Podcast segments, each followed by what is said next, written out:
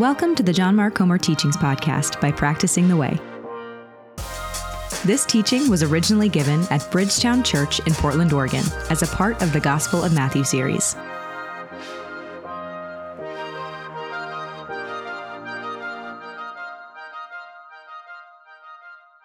Hey, turning your Bibles to Matthew chapter 7.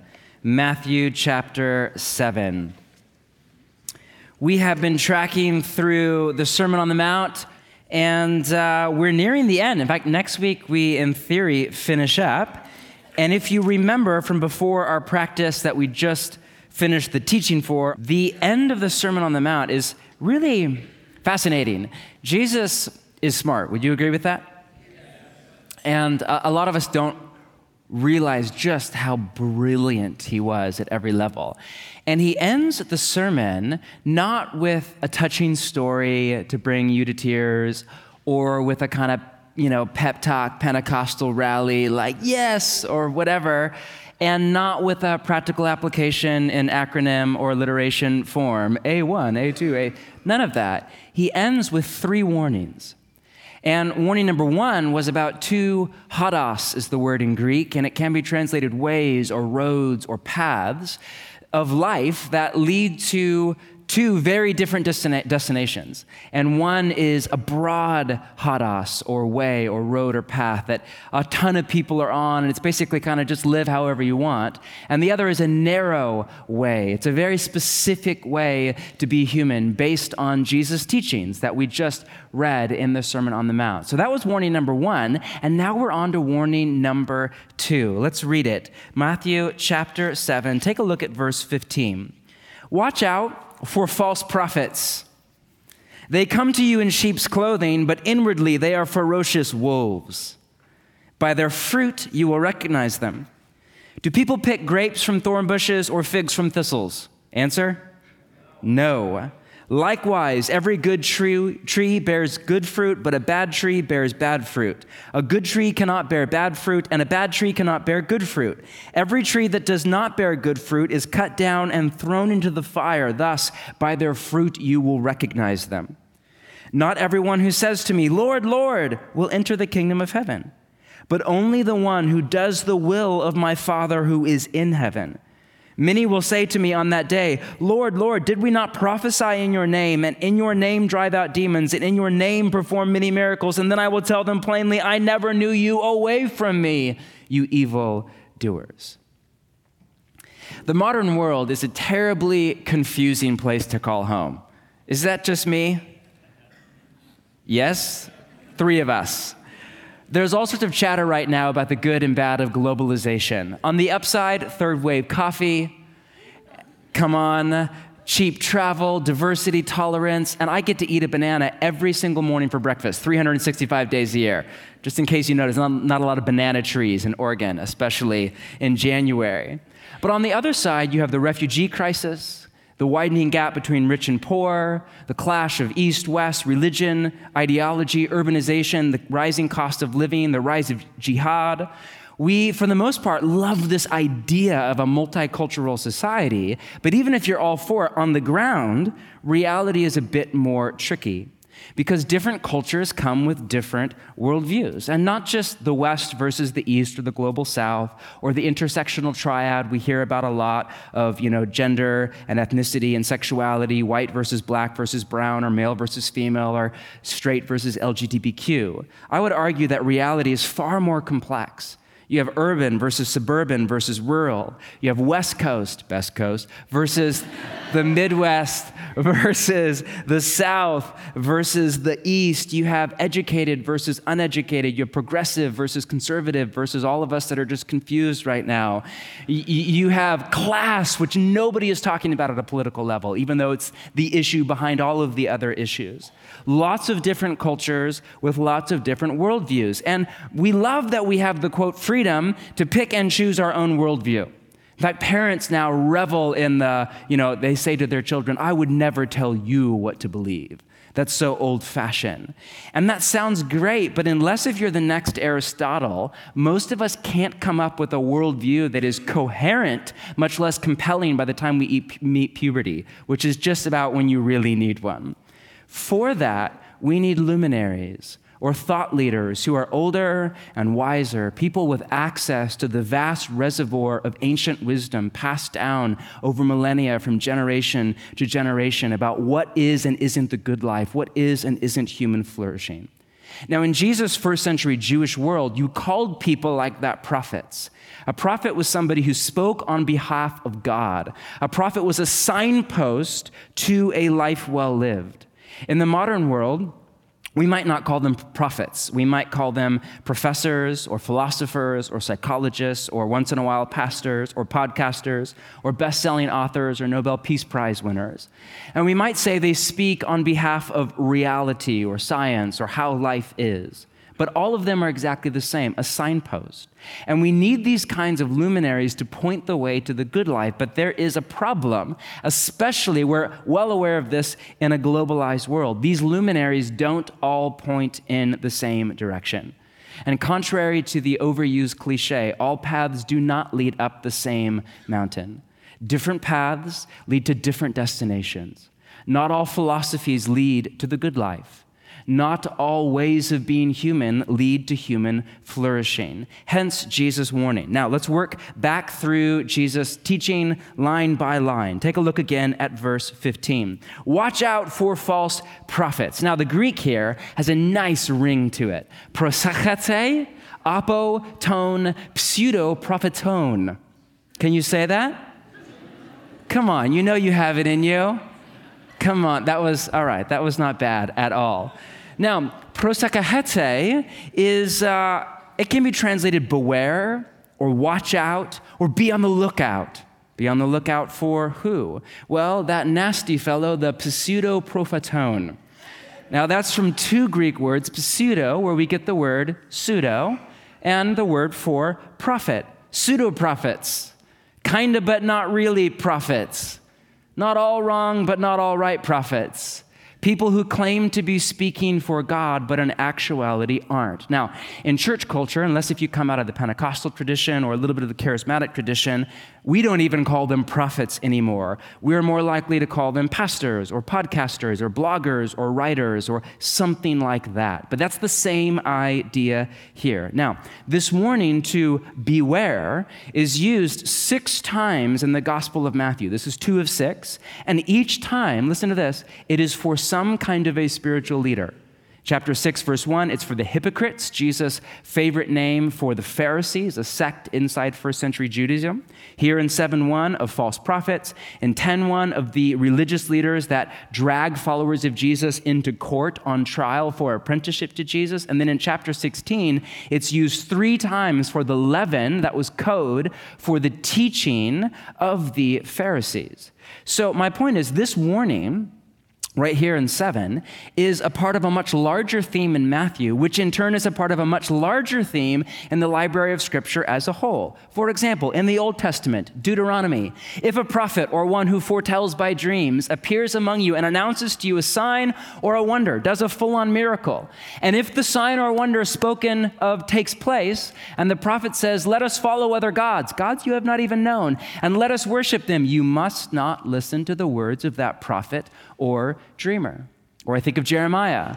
Then the Lord said to me, The prophets are prophesying lies in my name. I have not sent them, or appointed them, or spoken to them. They are prophesying to you false visions, divinations, idolatries, and the delusions of their own mind.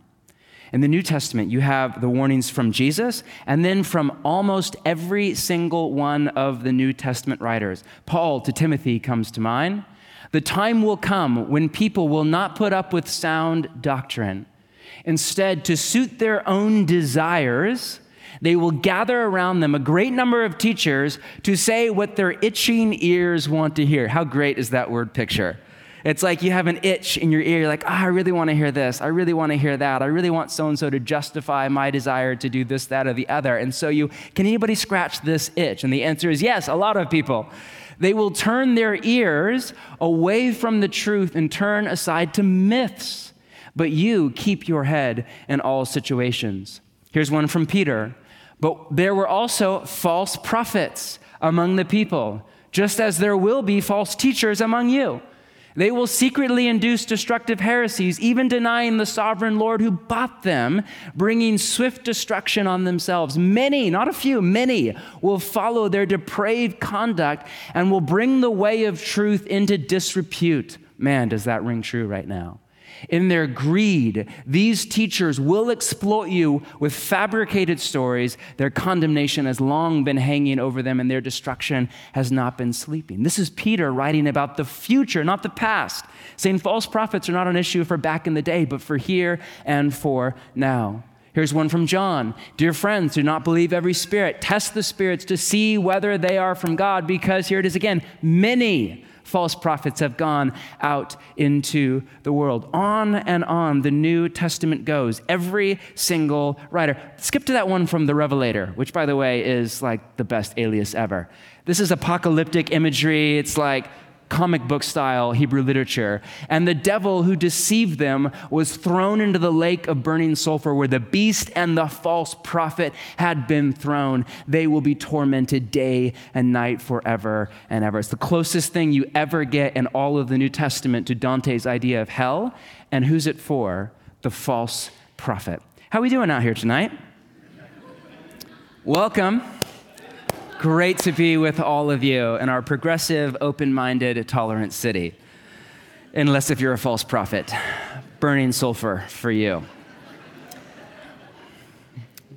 My point is, this warning from Jesus isn't a one off aside. It is a major theme in Jesus, in the New Testament, in the Old Testament, in the kingdom of God. I say that because it's a theme that very few of us touch on at all today with the exception of Christian fundamentalists who talk about it constantly and think that pretty much everybody is a false prophet but them. More on that later. Most of us avoid the topic like the plague. We'll talk more about that too. But for Jesus and the luminaries of the kingdom, false prophets are something that we are to beware of. Watch out, hire a night security guard, install an alarm system around the perimeter. Now, if you're like me, I was reading this, you know, a week or two ago to start my prep, and I'm thinking, come on, Jesus. Like, I get that some people are off, but just like relax. Is it really that big of a deal? Well, remember, end of the Sermon on the Mount, three warnings. What was the one right before this? It was about two roads or paths that lead to two very different destinations. And remember, what are they? One destination is life, the other destination is what? Destruction. And so, in context, if you think about it, a prophet is a guide to help you and I navigate the journey of life. A true prophet is a cartographer. Here's a map to the good life, to human flourishing, to what Jesus called the kingdom, what Jesus called the life that is truly life. A false prophet could, in theory, point you down the wrong path, and before you know it, a decade goes by, two, three, four, and you end up at the wrong destination and you collapse in on yourself. And for Jesus, here's the danger. The danger is that false prophets aren't nearly as easy to spot as our fundamentalist friends would have us believe. Hence Jesus' next metaphor, second half of 15. They come to you in sheep's clothing, but inwardly they are ferocious wolves. Now, this metaphor of a sheep in uh, a wolf in sheep's clothing was common in Jesus' day. It goes actually predates Jesus, goes all the way back to Aesop's fables, hundreds of years beforehand. Sheep were the most common form of livestock in the first century, Mediterranean, kind of like I don't know cows in the Oregon countryside today. And wolves were the number one predator after human beings.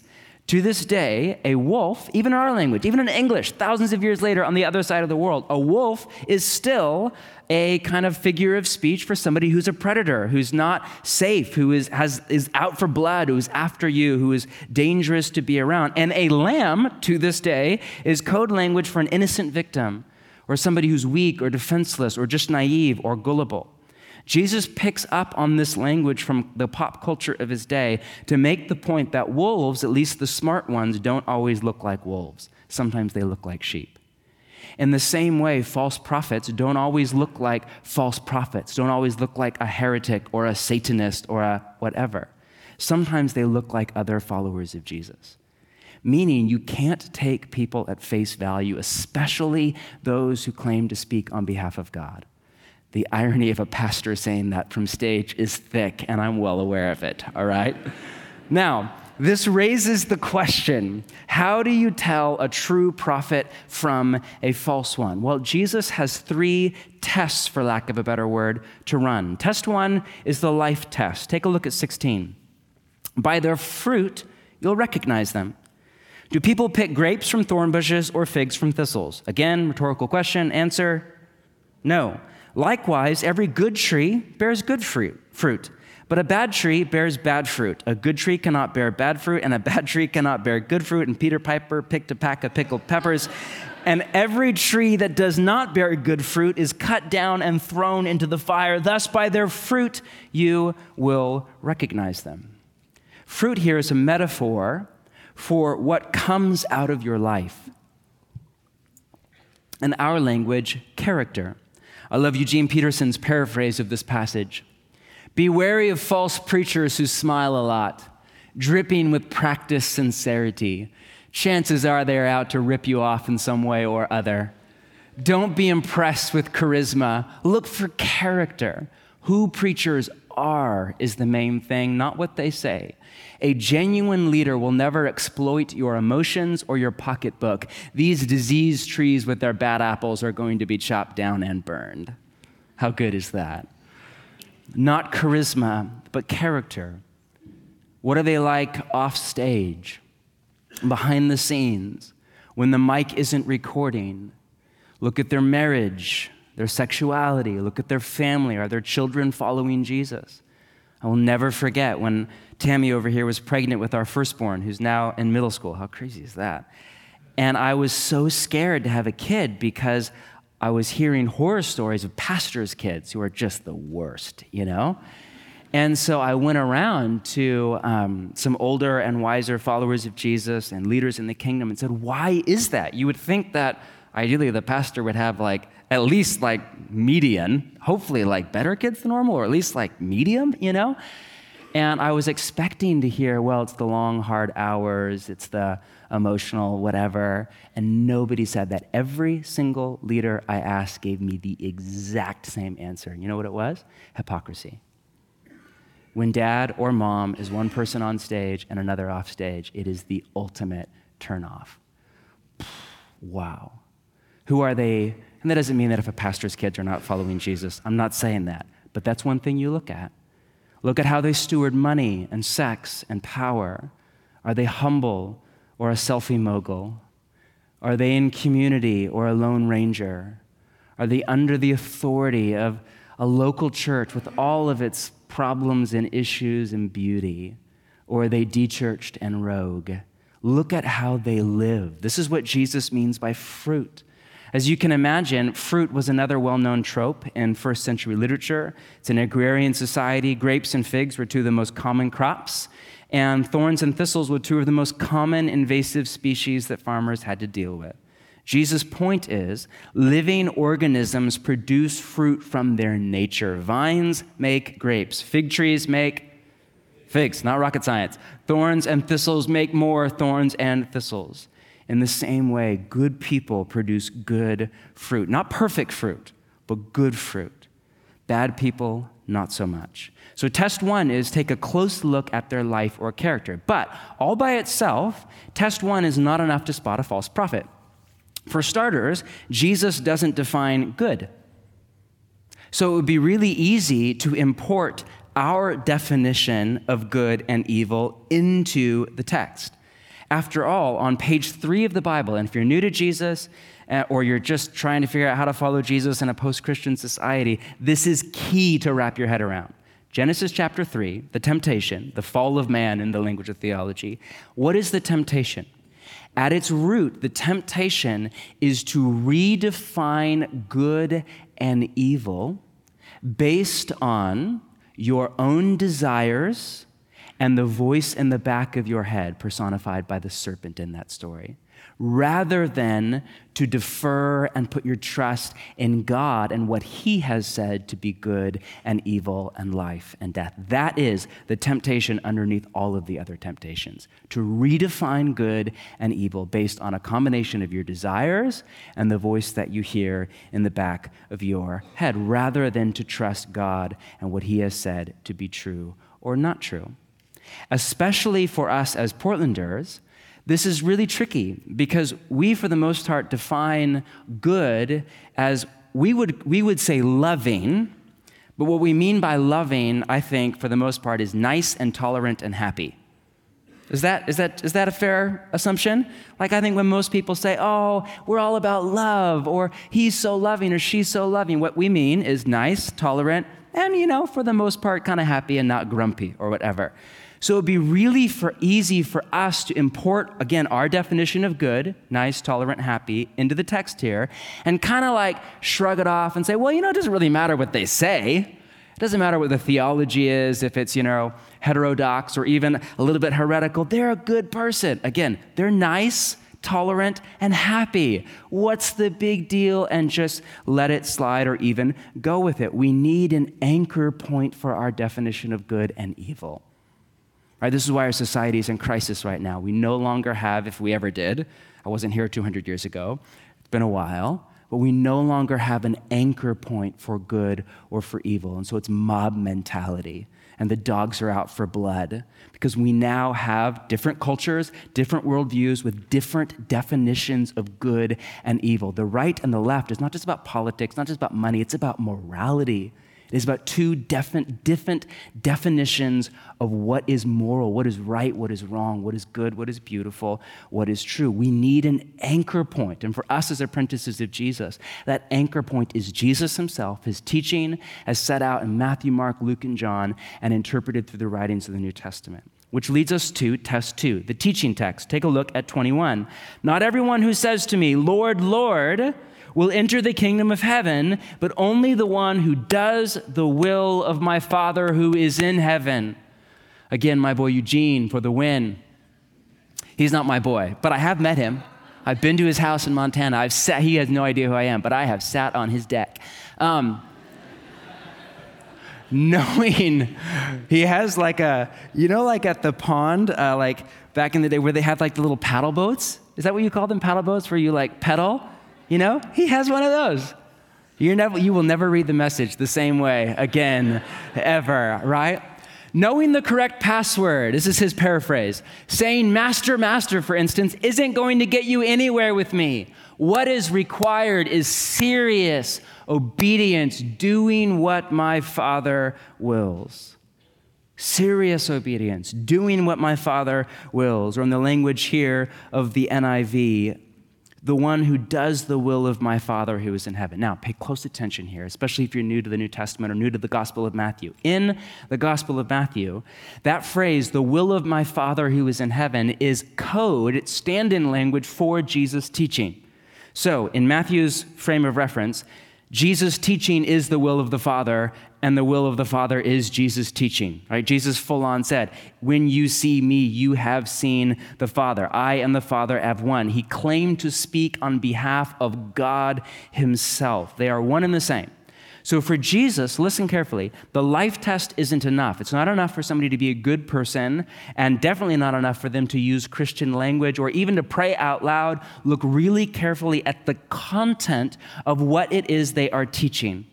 I can't help but think of Paul's warning to Timothy, one spiritual leader to another. In context, this is all about false prophets and false teachers. And he writes this for Timothy, who's not a false prophet Watch your life and doctrine closely. That word doctrine is a Greek word, can also be translated teaching, your content closely. Persevere in them because if you do, you will save both yourself and your hearers, life and teaching, teaching and life. And notice what's at stake salvation itself. So, a great diagnostic question to ask when you have the podcast in your ear, or you're reading the book, or you're listening to me, or whoever it is, and you're thinking, is this person on or off or somewhere in between? A great diagnostic question is this Is this person's teaching moving my heart to obey Jesus' teachings? Do they make me want to do the will of the Father as laid out in Matthew, Mark, Luke, and John? Or do they make me doubt or play loose and free with interpretation or explain things away in order to kind of justify me doing what I want? That's the key.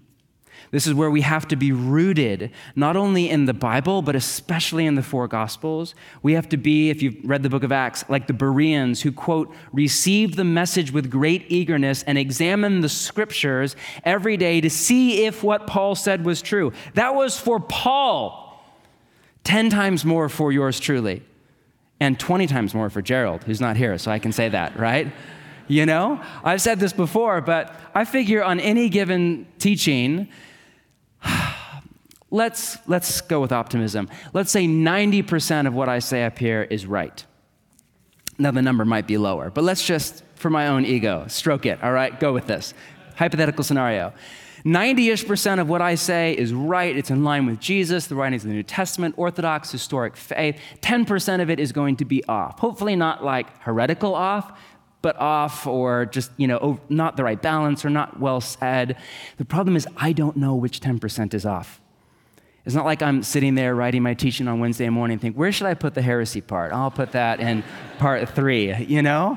I don't know. Like before God, I'm doing my best up here, but I am a human being with a mind, we'll talk more about this later, with a mind that is fallen and with a mind that has been filled with the Holy Spirit. Both are true of me. And so you have to test everything that I say, everything that Gerald has to say, everything that your elders have to say, everything that anybody has to say up against the litmus test that is Scripture, and in particular, the teachings of Jesus in the New Testament. We have to be so well versed in Scripture and so immersed in the mind and imagination of Jesus and his way of life that when somebody is off, we can spot it a mile away. Not because we went to seminary, not because we spend four hours a day in the Greek, that's great, but just because we are men and women who follow Jesus and he is our rabbi, he is our teacher, and we hang on his every word. And so when somebody says something that's off, we can say, well, you know, I, actually, Jesus says this. Actually, Jesus says this.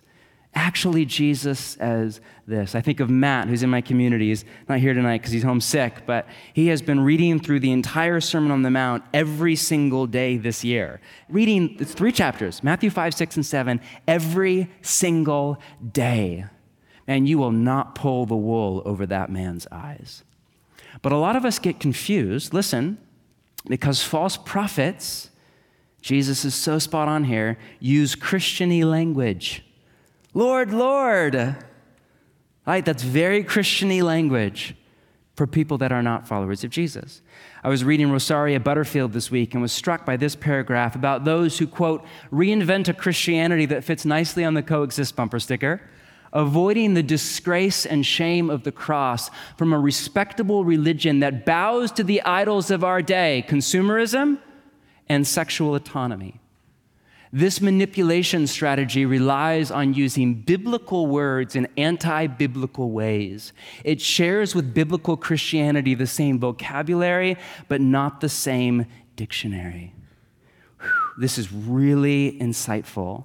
You see this a lot, kind of all over our city, but you see this a lot in the publishing industry, a lot with progressive Christian writers, conservative Christian writers as well or X kind of Christian writers on the left or on the right. The dark underbelly, I noticed a little bit about this from writing. The dark underbelly of the publishing industry is that Christians read way more than non Christians. Did you know that? So, small percentage of the population, we make up a disproportionate amount of the publishing industry. Christians just read. There is a long standing tradition of the life of the mind in the way of Jesus. So, Christians just read like crazy, which means there is money to be made off of you. So, progressive Christians, and I'm sure conservative Christians do this too, and former Christians will often use Christiany language or even evangelical language, but they import new meanings into words. So I think of our fellow Oregonian Marcus Borg, a brilliant guy, and I've read a lot of his stuff on the historical side of the Gospels, but he is, his theology is way outside the boundary of Orthodox faith. And like his, he has this famous line the resurrection doesn't have to be real for it to be true and he has a whole book on resurrection. He doesn't believe that Jesus came back from the dead. Resurrection, and he, and he interprets that to mean like, well, you know, the, the Spirit of Jesus is with us. He doesn't mean like the Holy Spirit. He means like, you know, justice and love and tolerance is with us. And so that's resurrection. I'm all for justice and love. That's not what resurrection means. Resurrection means your body coming back from the dead. To say Jesus rose from the grave is not to say hope is alive in the universe. It's to say Jesus is back from the dead, right? So you see it. He takes the same word, but he puts a new meaning on it. He's oh, so slippery, and Christians buy it by the hundreds of thousands. And it's not just people like him. It's, I see this all the time. Jesus is saying, don't fall for the sales pitch don't be naive. Don't let people make money off of you who are not even practicing the way of Jesus anymore, but they know you will buy a book or whatever they write. And you see this, by the way, on the conservative side as well. I just beat up on the right a lot less because we're an uber progressive city and there are like three conservatives in the room. one of the tra- on a serious note, one of the tragedies of the American church, and even though we're in such a progressive city because of the election cycle and everything of the last couple of years, we're all exposed to that conservative side of the church. One of the tragedies, I think, of the church in America is that we have no category for conservative heretic. So there are all sorts of liberal heretics out there, um, at least our fundamentalist friends would have us believe, and I think they're right. But where are all the conservative heretics? Because they exist true. And we forget that Jesus spent most of his time tangling not with the liberals of the day, but with the conservatives of the day. The Pharisees were far more conservative than anybody in this room. And that's who Jesus was on about all the time. I love this from Dr. Glenn Stassen. This is an ethicist out of Fuller Seminary, one of my all time favorite writings on the Sermon on the Mount. He wrote this before the last election cycle, but man, is it prophetic. All these teachings, in context here, Matthew, mean that we should beware of those who claim to be Christian spokespersons, but whose words tell us to give our loyalty to the ruling powers. They deceive us we are to beware of those who claim to speak truth, but whose words try to persuade us to serve greed, war, and ethnic division. Beware of those who put before us a corporate brand or a national flag or a racial loyalty or the almighty dollar or an image of our nation that stands for goodness against another nation that stands for evil and inflames us to make war and arouses our passions to serve that image rather than to serve God who is revealed in Jesus Christ and in the Holy Spirit. My point is, from the right or from the left, don't fall for the con of Christiany language. Don't let them play you. Jesus y language, from the right or from the left, does not equal Jesus y teaching. All right, almost there. We still alive? Now that I've offended everybody on both sides of the socio political, I'm Anabaptist, I don't vote, all right? Okay, it's like my cop out for everything. Test one, the life test. Test two, the teaching test. Test three, take a look at 22. Many will say to me on that day, Lord, Lord, there's that Christiany language again. Did we not prophesy in your name? And in your name drive out demons, and in your name perform many miracles? Then I will tell them plainly, I never knew you. Away from me, you evildoers. Now, if this does not make you a scotch uncomfortable, you're not reading your Bible well, all right? Now, first off, just to clarify, I had some questions about this after the morning. Jesus is not teaching here on like salvation and who's in and who's out at the end of the age. He's teaching on false prophets who claim to be followers of Jesus. Okay? So this isn't, don't ask like, but what about the like Buddhist 400 years before Christ who doesn't know the name of Jesus? It's not what he's teaching on. He's teaching on somebody who claims to speak on behalf of Jesus, but is not actually in relationship with Jesus. Still, I can't get over how fascinating this is. Apparently, for Jesus, a good life and good teaching still are not enough. He sets the bar even higher. There's one last thing, and it's the most important thing one last test. Does the prophet have a I don't know what to, how to phrase it. In America, we say a personal relationship with, a genuine, authentic, no PR, no spin relationship with Jesus. Do they, quote, know Jesus? That word, I never knew you, is gnosko in Greek, and it's the Greek word not for head knowledge, but for relational knowledge. It's not I know that 2 plus 2 equals 4, it's I know Tammy. In fact, it's used as an idiom in both Hebrew, uh, the equivalent in Hebrew, and in Greek for intimacy between a man and a woman. In Genesis 4, you read that Adam knew his wife Eve and she became pregnant. When the Old Testament was translated into Greek, they used that same word, gnosko. And then Jesus talks here about that day. Did you catch that phrase, that day? What day is Jesus talking about? That's first century verbiage for um, first century Hebrews called it Yom Yahweh in Hebrew, or the day of the Lord in English. We would say Judgment Day, the day, the cataclysmic and cosmic day when finally, at last, like a thunderclap, the world is put to rights. On that day, all of our secrets will be laid bare. There will be no more spin, no more image curation on social media, no more filters, no more hush money, no more lawsuits, no more payoffs, no more secrets, no more whispering in the hallways, no more questions. Everything will be out in the open and dealt with once and for all for the God, for the judge of the universe. Will the judge of the universe not do right?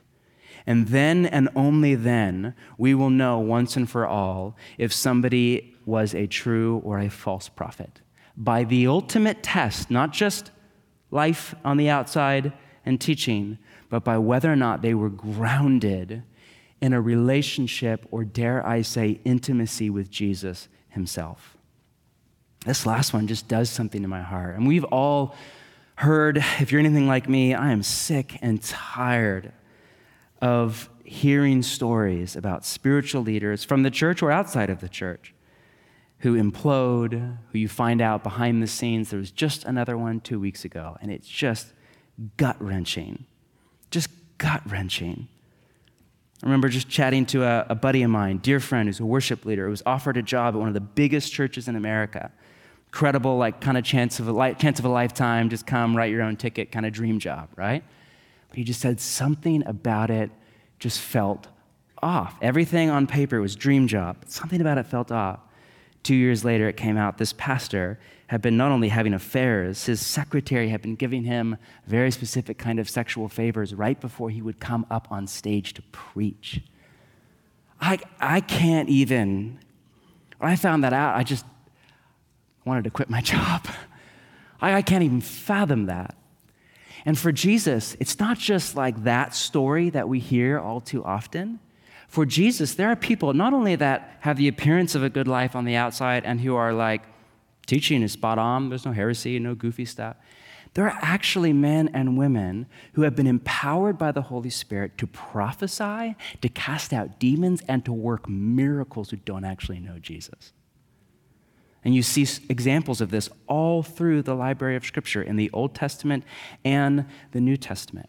But here's the tricky thing about test three can we test for this? What do you think? I, I won't make fun of you if you give the wrong answer, I promise. No, we can't test for this. You can't. Um, you can guess, you can intuit, you can pray, you can discern. Do you ever like have a sense about somebody? You're like, I don't know what it is, but just something is off about that person. Do you ever have that? Yeah. And uh, depending on how prophetic you are, how wise you are, how mature you are, you may or may not be right.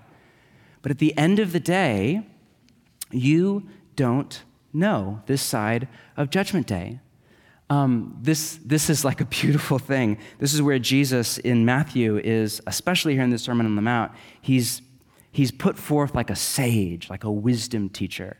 So think of the wisdom sayings in Proverbs and the idea of paradox. Think of like, you know, the famous one um, don't answer a fool according to his folly or you'll be like him. Next proverb, answer a fool according to his folly. You know that one? You're like, wait a minute, do I answer the fool according to his folly or not answer the fool according to his folly? Yes.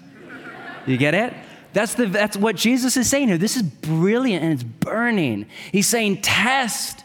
Like, watch out. Here's a test to run. Look at so and so's life. Here's another test. Look at so and so's teaching. Here's another one. Look at so and so's relationship with Jesus. Oh, but you can't actually test, and you don't actually know. And they could do all of the first two and still be wrong. Wait, so test or don't test? Yes. In this hypothetical scenario that is all too real, listen, the deceivers themselves are deceived. They are genuinely shocked that they are not in relationship with Jesus. And it's crystal clear they're nowhere close because when called out by Jesus, do they repent? No, what do they do? They start to list off a litany of all the things they have done in the name of Jesus and under Christian auspices. Imagine if Jesus called you out and would you say, But Jesus, I've done this and I've done that, and it's all right there. Like you bring it right to mind. You have this running list of all the things you've done in Jesus. It just shows how far they are from relationship with Jesus. Hence the warning beware of the pseudo prophets, the kind of sort of wannabe pastors and bloggers and writers and podcasters and teachers and people. Beware, watch out, set a guard. Now, what in the world are we to do with this? How do we ever walk out of here feeling good? Which is really what it's all about, right? what is it that Jesus has for Bridgetown Church on this rainy spring day? I've been wrestling with this for weeks, and this is one of the reasons that we teach through um, the scriptures kind of line by line because I would never pick this to teach on ever in a million years. Basically, none of you trust me now, right? What is it that Jesus has? Well, here's my best shot before we wrap up. I don't think Jesus is trying to create a community of self appointed watchdogs or foster like a spirit of suspicion at our church where every spiritual leader is guilty until proven innocent and we play the secret police and you know hack Gerald's email and like steal a journal out of my office? And how often does he mention the name Jesus in his journal or interrogate Tammy with, What's John Mark's spiritual disciplines life like, or whatever? Or, or just sit back with arms crossed, I know it, everybody's corrupt, power, all of that, with the spirit of cynicism that is all too prevalent in our city. We need less of that, not more. Notice, and I love this, Jesus does not say what we are to do with the false prophets other than just watch out for them. I love that. Like, he doesn't, you don't need to start a hashtag. Like, just don't. We have plenty, please. Um, you don't need to buy a bullhorn and stand outside a Rob Bell tour. You don't need to start a blog and critique every single liturgist podcast or go on Twitter and slam anybody that is progressive or that is conservative or that voted or that did not vote or whatever it is. And there might be a time and there might be a place for that. Um, there are some of the role of an elder in a local church, sure, to pastor and watch out for the flock. But as a general rule, he does not say any of that. He just says, watch out. Don't let them dupe you. Keep your eyes open. Stay awake. So much of spirituality, so much of the way of Jesus is about watchfulness and wakefulness to the reality of the kingdom all around you. So I don't think he's trying to create watchdogs. I do think he's trying to create a community that is watchful, that is made up of smart, thinking people who are rooted in the scriptures, who anchor a vision of theology and morality and human flourishing in the teachings of Jesus of Nazareth and the writings of the New Testament. Of people that are not easily duped, that don't waste money to support somebody not in need of it. False prophet, and I think this is a warning that we need to heed. False prophets were a constant threat in Jesus' day. Um, after all, people read Deuteronomy. If you've read Deuteronomy 13, there was a prophecy from Moses that one day a prophet would arise to usher in the kingdom of God. And some people thought that was one and the same with the Messiah. Others thought it was a second Messiah like figure. Either way, first century Jews were on pins and needles waiting for a prophet to come. That's why John the Baptist was so popular. That's why Jesus, a few months later, was so popular as well. He was a rabbi, but he was more. Than he was a teacher, a sage, sure, but he was more than all of that. He was a prophet and people flocked to him by the thousands. Could he be the one?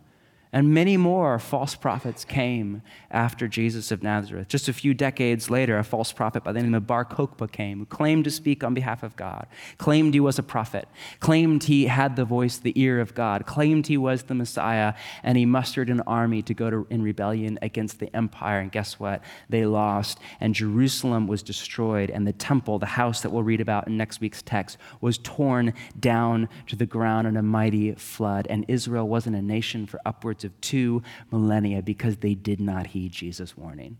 They did not follow the true prophet and his way of nonviolent self sacrifice, but a false prophet and the way of revolutionary war.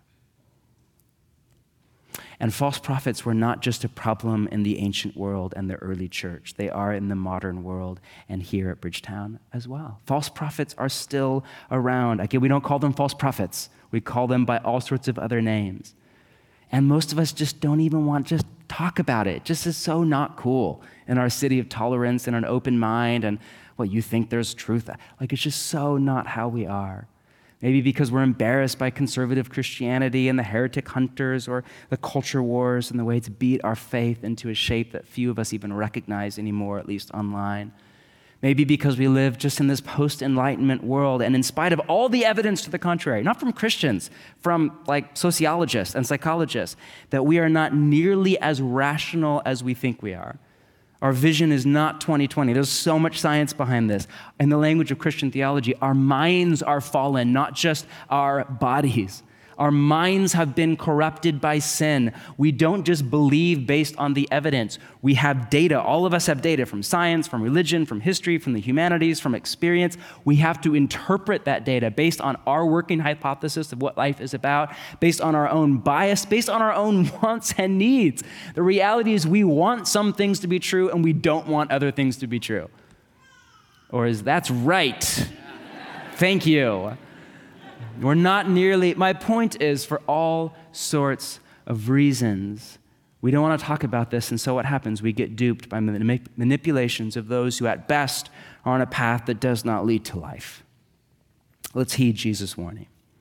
And one last thing, just to, excuse me, just to end.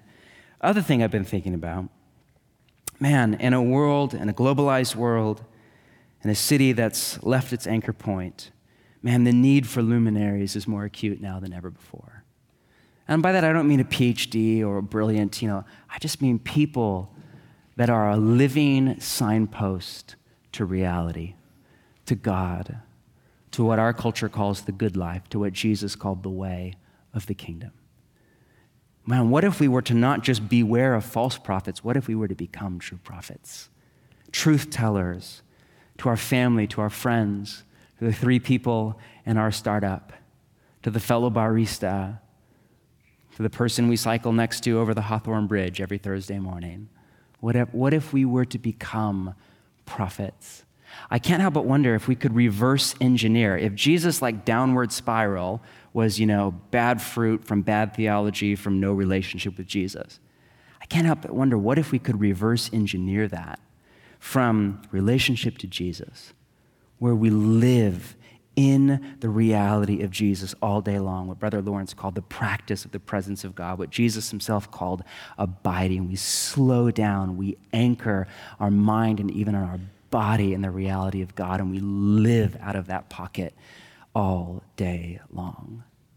And what if out of that, we were to devote our life to obedience to the teachings of Jesus, to doing the Father's will, not our own will, not our mixed bag of desires, good, bad, and ugly, but to doing the Father's will. And what if out of that we were to bear fruit? A good life, men and women transformed out of relationship to become the luminaries that our city so desperately needs. Let's stand and pray. Thanks for listening. This podcast is a production of Practicing the Way, a simple, beautiful way to integrate formation into your church or group.